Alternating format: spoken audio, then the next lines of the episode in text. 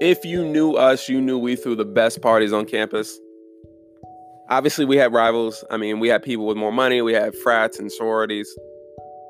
But our parties were legendary amongst the town because it wasn't just dictated towards friends, it was open to everybody.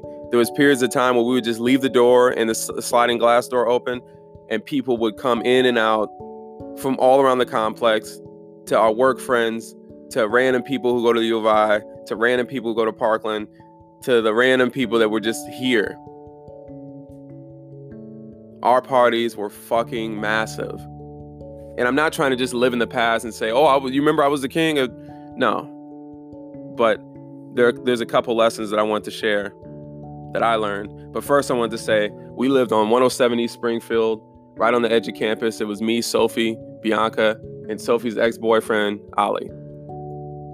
I met so many people. I met Joe because we had these parties. He worked at uh, Papa Papa Del's, I think it was, right up the street. He worked there. He met Joe, who brought the Sigma Nus over. I got my bid to join Sigma Nu because of these parties. I thought everybody were just friends. I didn't even know that they all knew each other. I was just meeting them at the parties. They got alcohol. They no nobody ever had to bring alcohol because we bought it all. And we'd feed everybody too. So I was cool with everybody. And they were like, man, this guy's cool. Let's give him a bid. I still have Joe and Tom's shirt in my fucking closet right now next to my uh, bachelor's degree. It's great. It was one of the best times of my life because that was when I was free. I just got divorced. And uh, I was having a hard time and I moved and got my own apartment. But after a while, we, me, Sophie, Bianca moved in. The apartment complex that we moved to, Bianca actually already lived at. She lived upstairs, and we moved downstairs to a corner apartment. we actually have the record for the most noise violations in history of the uh, history of the apartment complex. So, what does this have to do with anything? What does the, the party have to do with life? What, what lessons? One of the things is that something that I struggle with, which is growing up, not like adulting, not being an adult, not anything weird, but just the fact that I started everything late. So society kind of has a standard to where, you know, unless you're getting a, a medical degree or your doctorate, 21, 22, you should be done. Married by 25, 26. Kids around that time. Usually people get married. Oh, we're having a kid. Oh, we're getting married you know, um, you should be cleaned up and life should be perfect. And by 30, you should go get your membership at the country club because somehow, just because you have a bachelor's degree, you should have an extremely high paying job.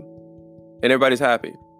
And then you, your wife, you know, is at home and is drinking wine, and you're on the golf course with your fucking shirt tucked in, looking like an asshole. And that's not really how it goes. And the people, I know people like that. I know people who have done that. And I'm not saying that there's one way. That that's the problem. There's no, there's no one way for everybody. I know people who are just like that, who have done that and could not be happier. And I love them. Know them. And uh, I know a lot of people who have faked it. I know a lot of people I have conversa- I've had conversations with rich people middle class, all that, who front and fake and are miserable, who sit down in front of each other, eat dinner, and do not speak to each other. But when everybody comes around, they're like the ideal couple. And that's because there is this standard of expectations by friends, family, and society as a whole. That we have to act this way, that we have to do this. That's why I always, when I worked at the country club, I've always respected the people who start shit. The people who come in, Spencer, Jeff, his brother in law, who come in, they're inappropriate, they're making jokes, they're having fun because this is who they are. So no matter how old you get, you could be who you are. There is no standard for you to live by. You should be good to people, yeah. Shouldn't hurt people, shouldn't steal, shouldn't, you know, of course you shouldn't kill people. It's a lot of negatives that we shouldn't even have to discuss. But outside of that, you should be able to be yourself. And that should be good enough. So I always kind of felt weird because I wanted to party and uh, or I want to have a good time. I want to be social, and it's like, well, you're 25. You shouldn't be partying. Well, you should do this. You should do that. And I was still going through. I was going through. So I want you to know that there is no standard for society. There is no real standard. You should just be yourself. Because whatever issue you have, you shouldn't prolong it. And we all know what's going on inside. You cannot run, hide, or lie to yourself. Because you just end up feeling like a dumbass, feeling like shit. And you know the truth. It just causes more pain. But there were some things that I needed to go through. Of course, my thing was I was mourning somebody I had been broken up with. My heart was broken. I thought I made the right decision. The world isn't how I know, knew it. And I didn't want to deal with the pain. So we partied. And the benefit was meeting a lot of awesome people. And another benefit is I didn't turn and make it a negative thing and just be a dick to everybody, like be an angry drunk. Another lesson I learned was about people. Like I said, we bought everything. We always bought everything.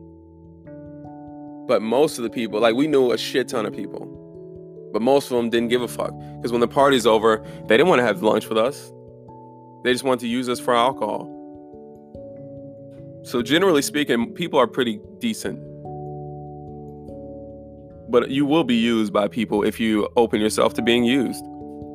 Now, we were more than happy to open our doors to people because obviously a party with a lot of people in there is cracking, which attracts more people. But I really wanted to just meet new people, meet new girls, and just have a good time. So I wasn't really worried about it. But I learned that people are that there's if you allow yourself to be used, you're just going to be fucking used. And I was used. It was a fucking asshole named Travis who uh, Bianca met. I actually ran into him not too long ago. But I met Travis and he seemed like an awesome guy. He could dance his ass off. He was fun. He was upbeat. I met him. We just clicked. Bianca asked if he could live here because he was having some hard times. This guy ended up stealing people's shit. This guy ended up not not only not getting a job, but being la- a lazy asshole, using all of our stuff, feeling entitled. And he actually took a friend of mine who is a notorious gang member, took his cell phone they were coming to kill him, and I begged them not to. I got on my knees and said, Please, man, don't do this. I know he wouldn't do this. And after I spoke up for him, he proved me wrong. So that was one of the times I learned about people. Big life lesson. And he was a problem after that, super toxic individual. And then when he got kicked off and we kicked him to the side of the road, he cried. He left shit so that he can have to come back. It was like this plastic bin of like shoes and and clothes and stuff and he was like he was talking shit like if we didn't do this this was to happen so i threw it in the middle of the driveway everything broke and it was everywhere and then he said asked for his shoes we threw them in the river he was just a fucking asshole so when you make yourself vulnerable you could be open to attack that doesn't mean that you shouldn't be vulnerable in any scenario. This is widespread. You should be able to you should be able to make yourself vulnerable. Just do it for the right people. So it, it taught me a lot about people because I was meeting so many others, so many people who are miserable, who have mental illness, so many people who are really happy. And the people who were really happy, we were drawn to. And the last thing is, I learned a lot about myself. I learned I was lonely and I just this this party was it was it was fake. It was a facade. Sure, I had tons of good time, and I have met some lifelong friends. Joe Namath being one of them. Shout out to Joe. But I was lonely. I just wanted I just wanted somebody's attention. And I got multiple people's attention, but it wasn't in the right way.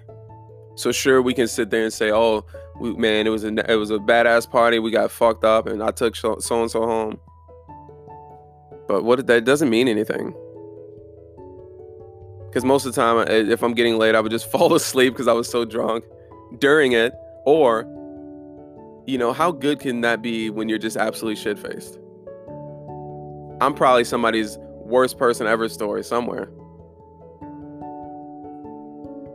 So the whole thing was really because I wanted people around so that I could feel some sort of warmth some sort of need met. And I was really just confused about everything. I was so confused about what life was at all. I was so confused about my family because why don't I have a good relationship with them? I was really confused about girls because my heart was shattered. I was really confused about what I should be doing because I couldn't really narrow down what I wanted to do in school and in life. So when the party ended and it's back to reality, it was the worst. It was like, okay, well, what do I do now? I don't know what to do. So there's gonna be multiple parts to the party. And maybe next time I'll tell you when it was over.